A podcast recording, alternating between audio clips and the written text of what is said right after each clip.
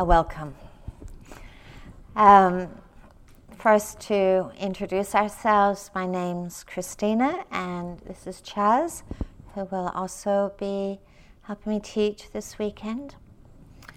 Um, I know some of you are very familiar with IMS, regular visitors, recidivists, and a very warm welcome to you. I hope it feels like a homecoming to you.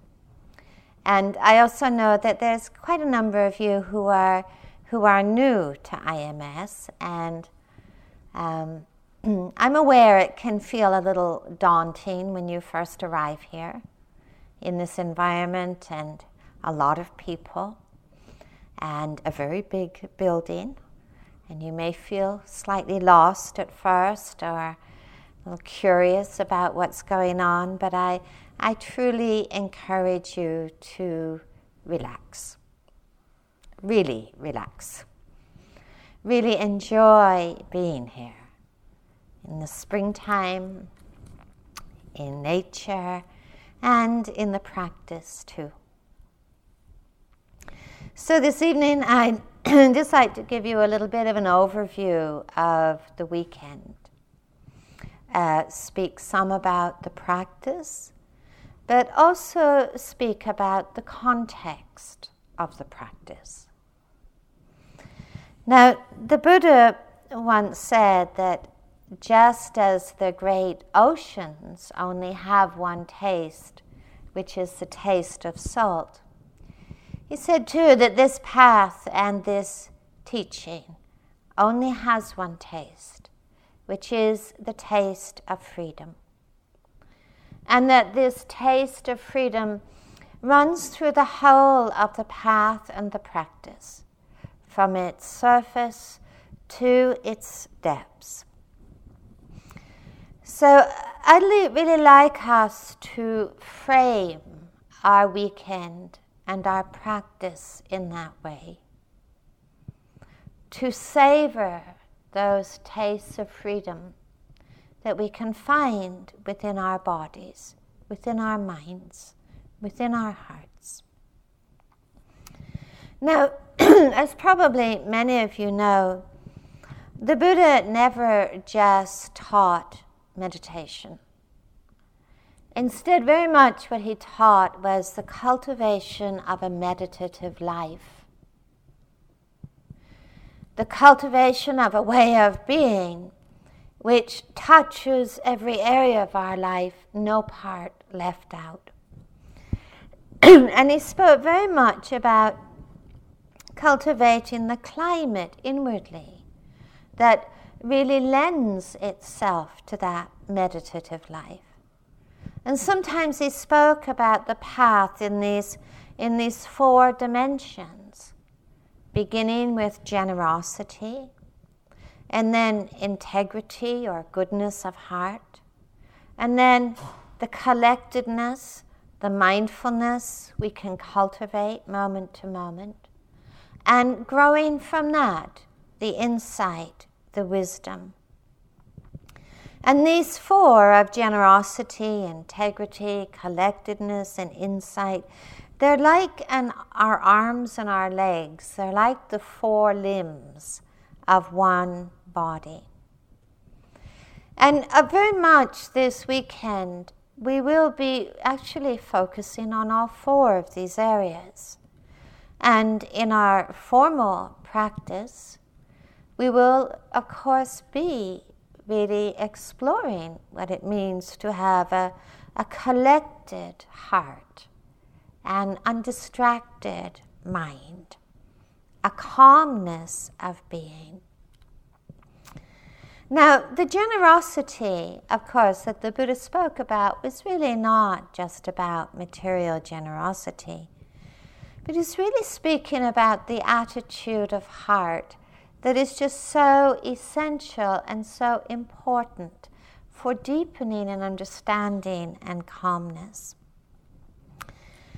We learn to be, on one level, very generous with each other on retreats because we very soon see that if we're not, it hurts. And we're generous with each other in many ways because you see what happens when you come together in a large group of people living closely together. You know, many of you will be in rooms with people you've never met before who may have irksome habits, although we hope not. But the generosity is really countering our, our tendencies to, for, towards irritability and to be judgmental all our ideas of how people should be, how we should be, how the world should be. Generosity includes tolerance and forbearance and forgiveness. And this is actually one of our primary lessons in meditation. Learning how to be generous with ourselves. Because we see the that our relationships with other people tend to be just a kind of extension of our relationship with ourselves. And so often in this world, people live with the tyranny of the inner judge, the demand, the comparing, the evaluating, all the ways that we are far less than generous with ourselves. We learn to be generous with our forbearance in the practice, in our willingness to begin again, in all the moments that we find ourselves getting lost. We learn to be generous with our attention, our mindfulness, really to be as, as wholehearted as we're able to be. A weekend retreat, I know sometimes it might feel like a very long retreat, but it's a very short time. And I really encourage you to, to bring as, as much wholeheartedness and as much fullness of being and calmness as you're able to bring to this weekend. The second limb of the practice is the integrity, which Chas will speak about more. But it's so much seeing that that goodness of heart is really what brings so much joy and happiness in our lives. And very often, when the, when the Buddha spoke about integrity, he spoke about it as thoughts of loving kindness, words of loving kindness, and acts of loving kindness, offered to ourselves, offered to others. Now, all of these, you know, the, the generosity, the integrity, all carry within them a taste of freedom. Because it, it is letting go of that burden of, of demand, of should, of, of withholding, of intolerance towards ourselves or others. And it's upon this ground of, of kindness it's really upon this ground of, of kindness and, and generosity that we learn in our practice and in our lives what it means to gather and to collect our attentiveness. What it means to cultivate that very so precious calmness of being, serenity of heart, Uh, to know what it feels like for our hearts to be a refuge for ourselves, for our minds really to be a friend. And so much in this practice, we are really learning what that can be to have a mind and a heart that truly feels to be a friend.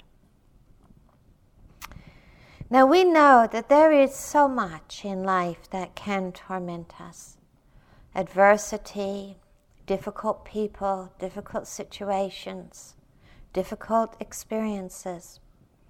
But we're probably all aware, otherwise, we wouldn't be here, that there's not so much that can torment us in this life as our own mind, as our own heart, with its tendencies towards obsession and anxiety and, and worry and rehearsal and the carrying of the past. There is also, of course, much in this life that is wonderful and lovely, that brings happiness, wonderful people, wonderful situations, wonderful experiences. But there is also not so much in the world that can bring so much happiness and so much joy as a calm and peaceful heart.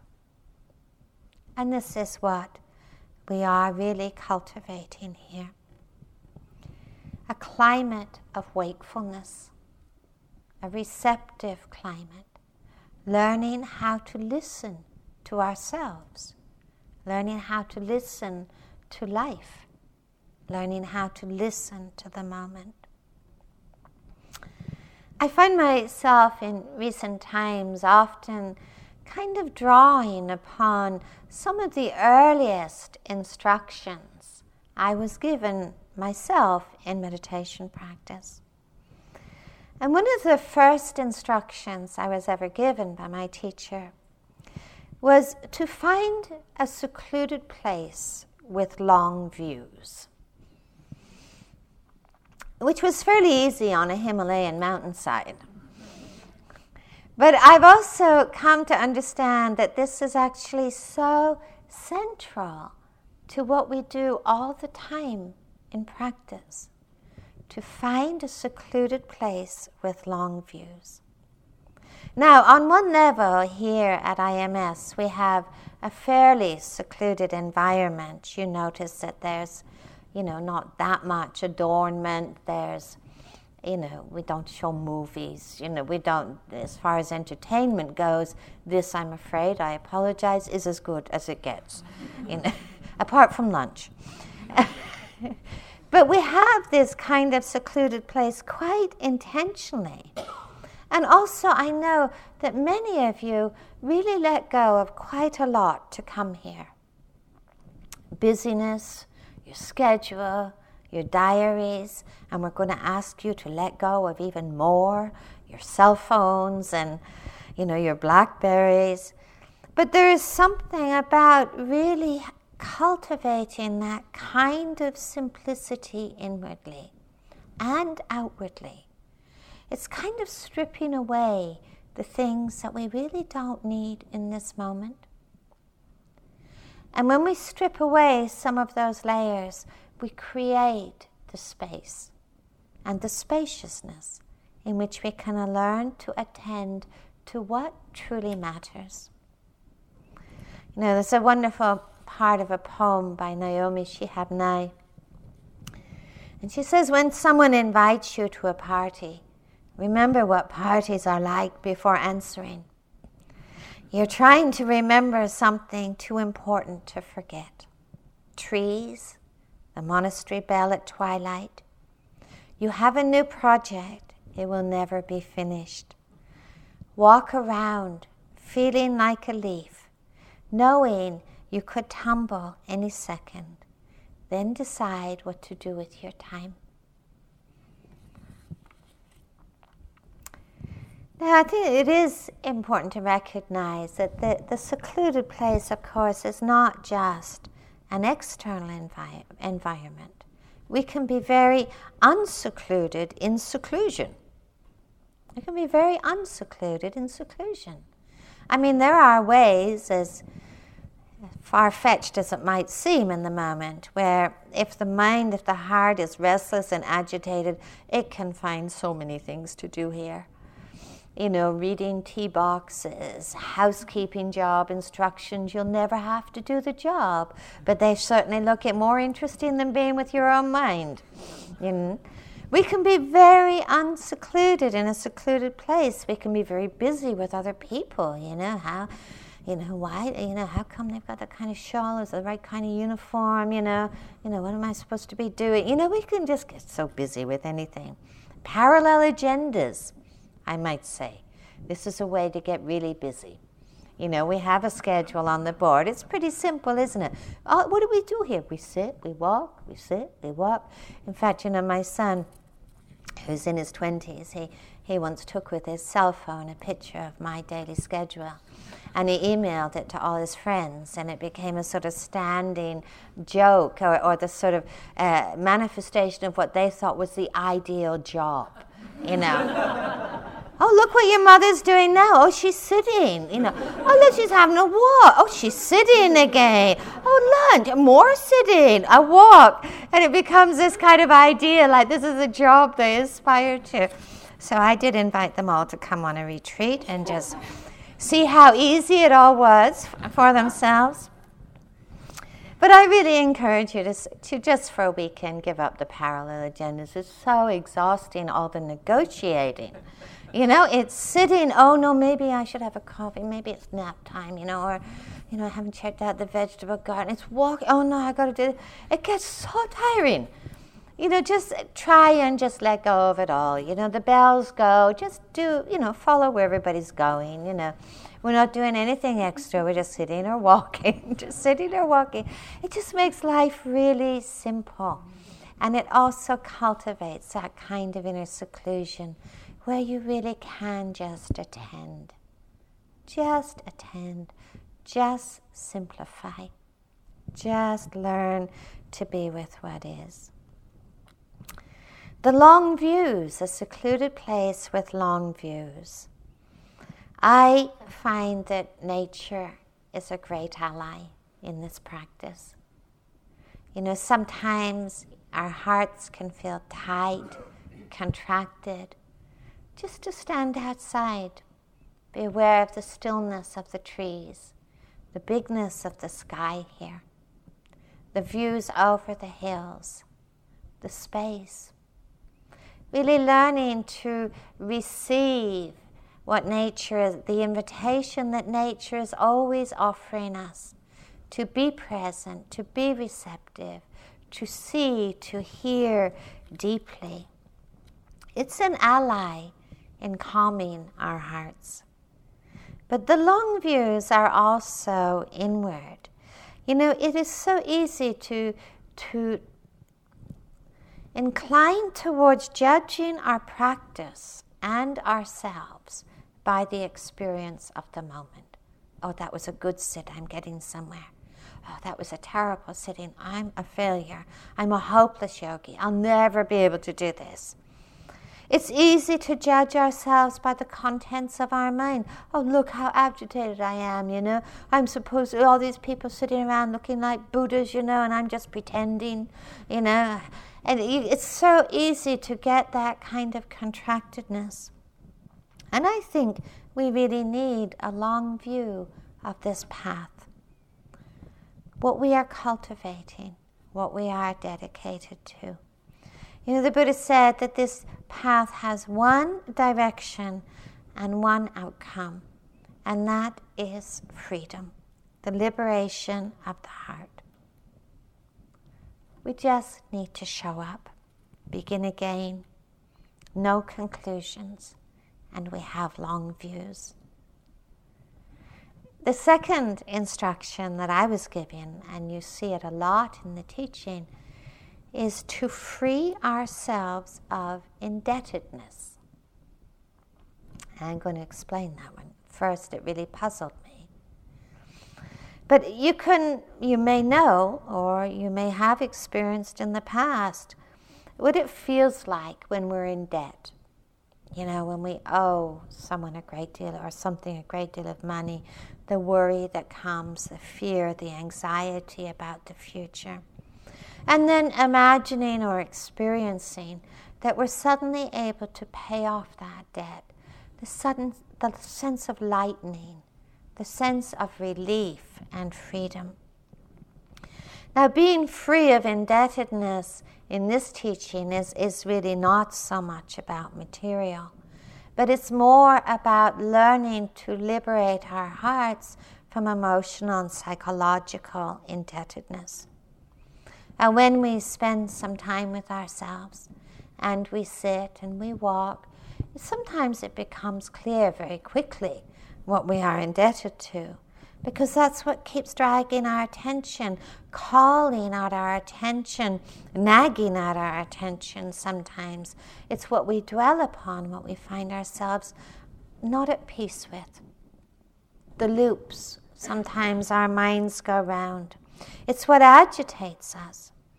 So, what do we do with all of this? It's not about pushing it away. It's not about repressing it, it's not about ignoring it, but it's about understanding what it means to make peace with our lives, inwardly and outwardly. Sometimes an outer act of peacemaking is needed to free ourselves from indebtedness, but sometimes it's an inner act of peacemaking simply sometimes the understanding that we don't always get what we want or even feel that we need. People who are not always who we want them to be. It might be forgiveness and compassion. Liberating ourselves from debt is often an inner shift when we put down the arguments with the way things are and understand the kindness of letting go the kindness of letting go. So, within this environment of kindness, of generosity, of integrity, we really learn, learn to calm and to collect our attention. We learn to practice calmness, to be calmness. We learn to practice being at peace with what is, not outside of it. We learn to practice this moment to moment, moment to moment. This is the art of peacemaking. In many ways, meditation practice is the art of contentment. It is the art of ease. And I hope that during the weekend, you know, we can remember that moment to moment. Relax. Be at ease with what is. Let this moment be as it is. Listen deeply. Okay, and Chas, what just follow on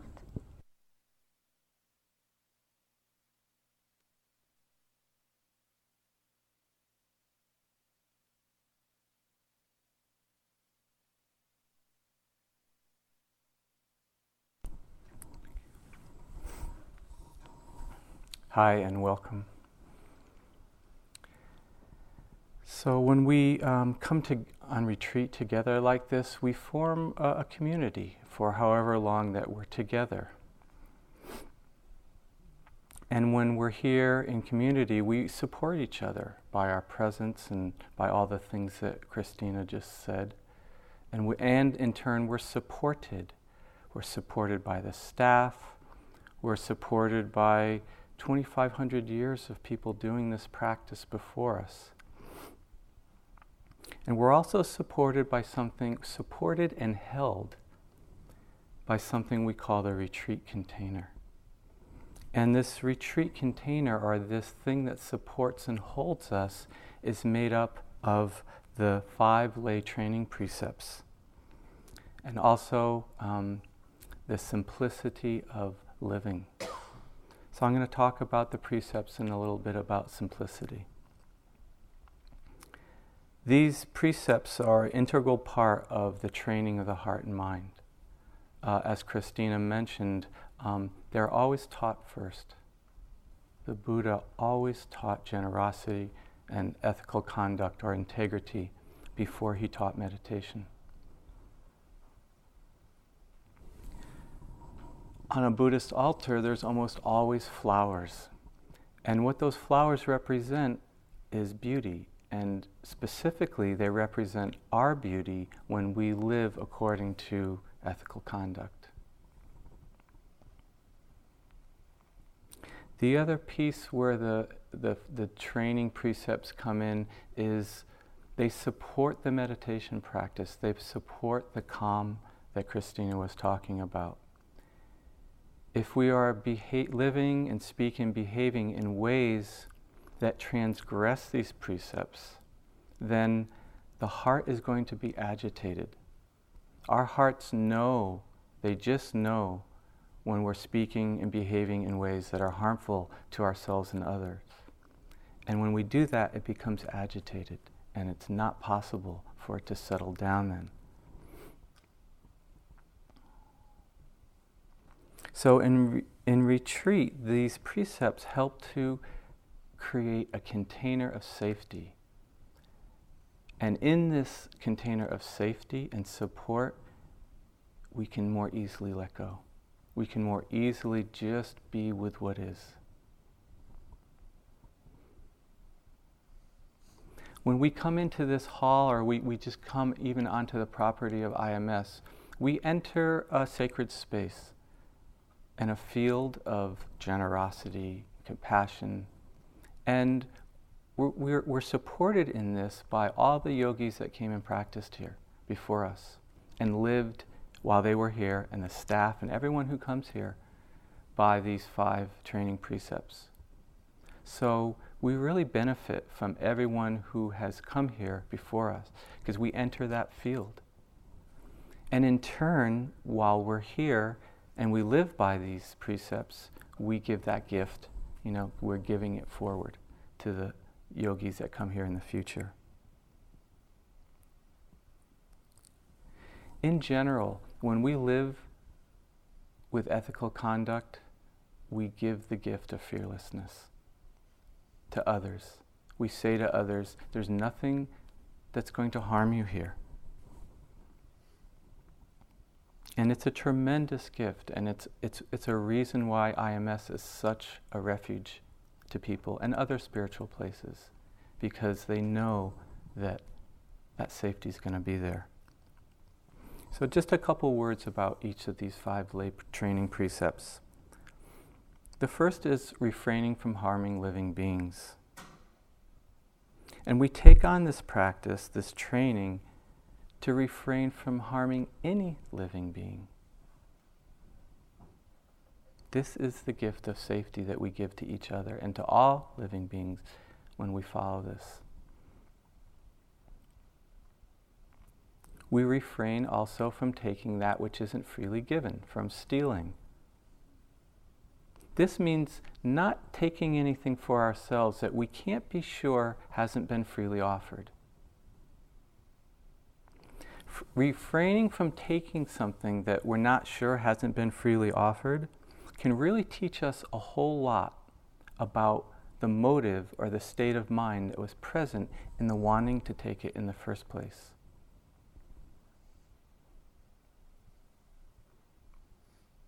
The third is refraining from harming with sexual energy or abstinence from sexual any kind of sexual activity. So off retreat, we train with this precept by pay, paying close attention to this energy, this strong energy in all of us, so that we don't harm ourselves or others. And here on retreat, the way we train with this precepts is to abstain from any type of sexual activity. Why, why should we, re, you know, why do we do that on retreat? Why do we abstain from any type of sexual activity? As with the previous precept, when we refrain from acting out this energy, again, we can learn a whole uh, lot about it um, in a way that we may not learn if we acted it out. Also, Sexual activity and even the pursuit of sexual activity really uh, takes a lot of energy, and we need all our energy to do the full schedule here. The fourth is refraining from false speech, and that's pretty, pretty straightforward here, seeing that we're going to all be in noble silence. So you can check that one off. The last one is refraining from using intoxicants. So Vipassana, translated, means to see clearly.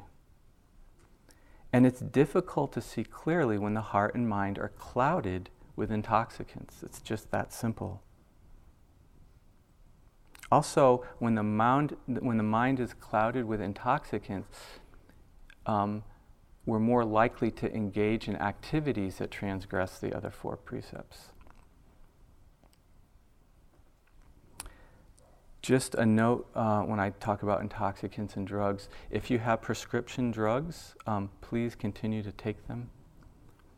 I really mean that. Sometimes, um, and it happens quite often, someone will show up to retreat with prescription drugs and say, okay, meditation is now it, and I don't need to take this anymore. And that's not true. So please continue to take whatever prescri- prescription drugs that you have brought with you. So I just mentioned noble silence um, when I was talking about not lying, and just a few words on that. This, the noble silence, is another aspect of the container that holds and supports us while we're here on retreat.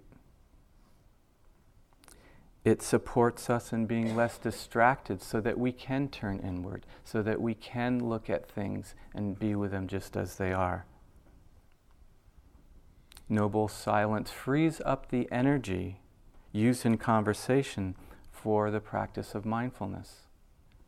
And you'll all see when we break silence, after even after being silent for a day and a half or two days, how much energy it takes to speak, how tiring it is. And noble silence includes any form of communication with each other. Of course, speech, but also notes to one another, eye contact, talking on the phone, calling home or talking to friends on the phone. Noble silence also supports simplicity. It just does. As soon, right? As soon as we just, things become much more simpler. And simplicity really uh, supports this practice on retreat and also at home. So, some things that support simplicity that will also uh, support simplicity here on retreat are if you brought a computer with you, don't turn it on. Don't use it. Refrain from listening to music if you brought music with you.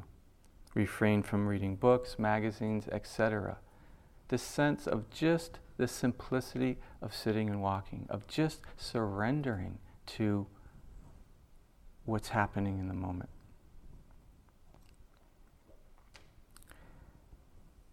This simplicity also includes and I know you heard this, but I'll just reiterate it not talking on cell phones. Please do not use your cell phones when you're here. I think John might have mentioned that if you really need to make a call, you can go to the office and get a calling card. You support your own practice in doing this, and you support each other's practice as well. So, silence and simplicity play a very important part in creating the container of this retreat. And each of us contribute to the container when we practice noble silence and simplicity.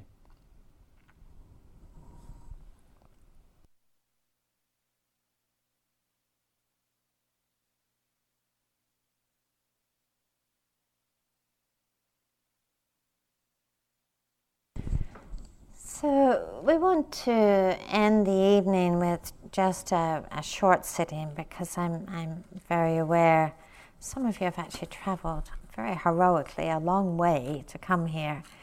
Um, so, if, if you need to or want to, just take just a moment to stand up and just let your body stretch a bit, and then we'll just have a short sitting to end the evening.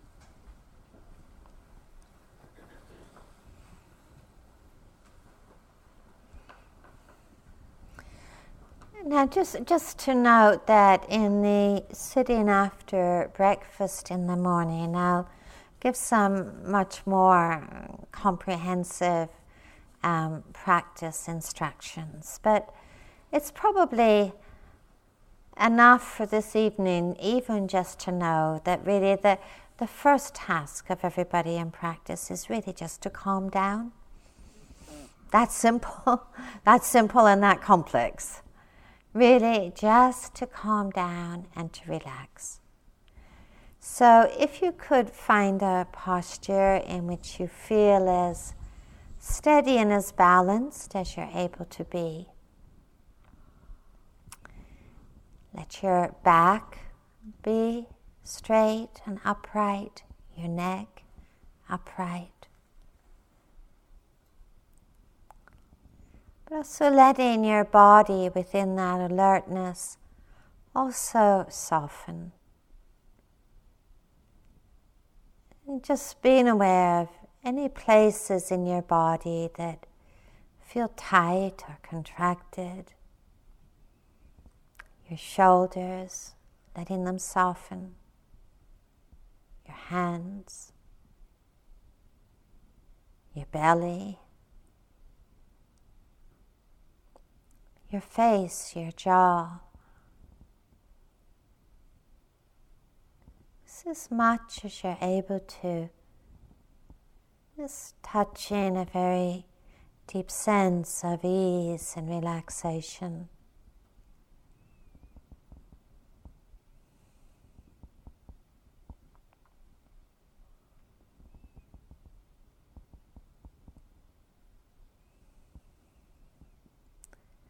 And being aware of your whole body, just sitting The places where you touch the ground or the cushion or chair. Feeling the warmth, the pressure of those contact points.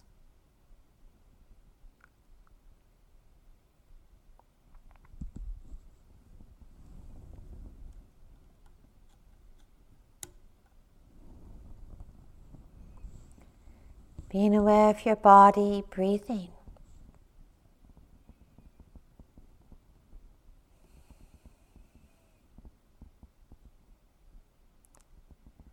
Even taking just one or two, just slightly fuller breaths. And with each out breath, a sense of softening, relaxing, letting go of some of the busyness.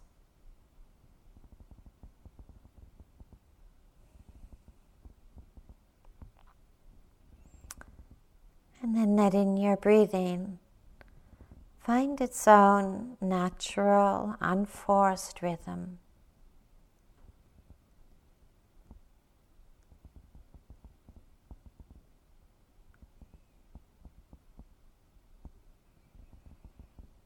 Just being mindful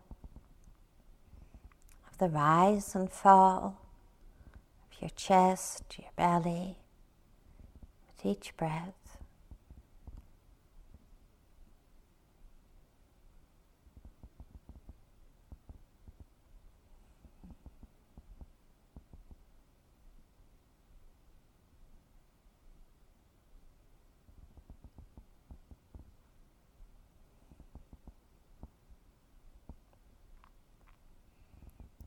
Just breathing in with mindfulness and breathing out with mindfulness.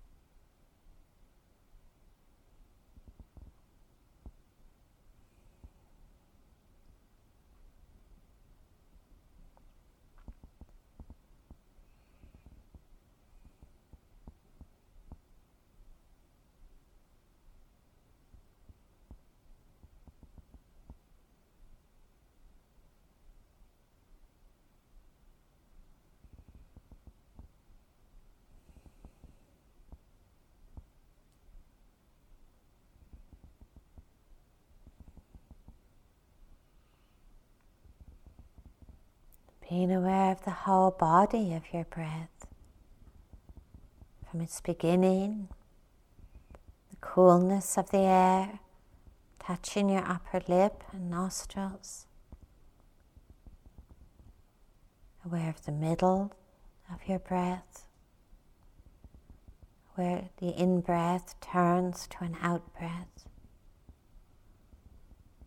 and aware of the ending of a breath, the warmth that same breath leaving your body.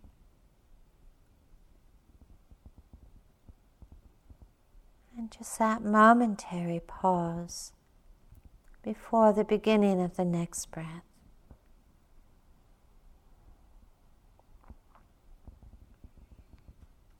Just calmly, gently present, just one breath at a time, one moment at a time.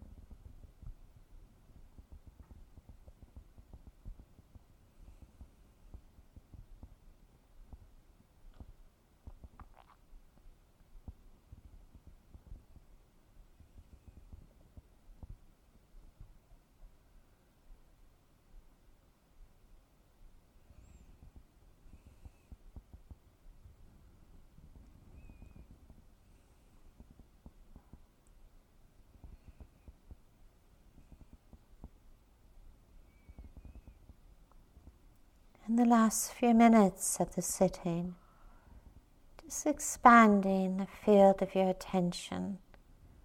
Be aware of listening, silence, sounds.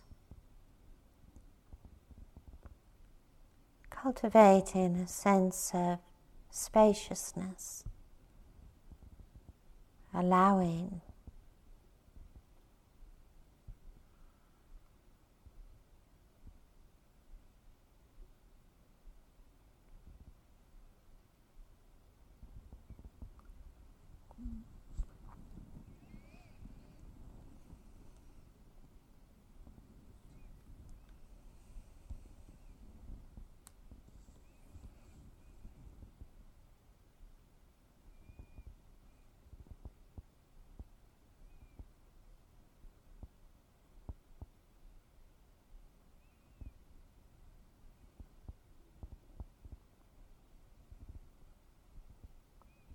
Just being as wholeheartedly present, collected in this moment as you're able to be.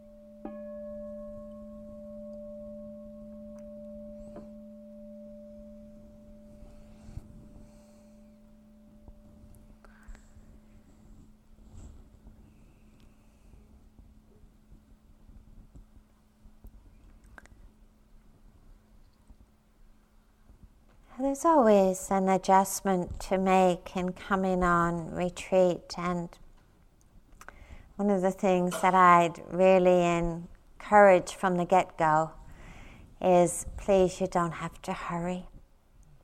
You don't have to be in a rush. You know, you can let go of some of the, the haste and the urgency that is often part of our lives. Just let yourself settle into your body. Begin to be mindful of your body as you move through the building, as you go from one place to another. Really start the practice this evening by eh, just cultivating as much as you're able to a kind of integration of mind and body and present moment. You don't have to be super slow, but you know, you don't really have to hurry either. Um, if you arrived late, you will see there's a note on the board with your room on it. And I really encourage you this evening to, to kind of clear the decks. You know, clear the decks a little. If, uh, you know, stash your phones. Um, you know, know where your room is, know your way around the building. Um, and I hope really rest well this evening.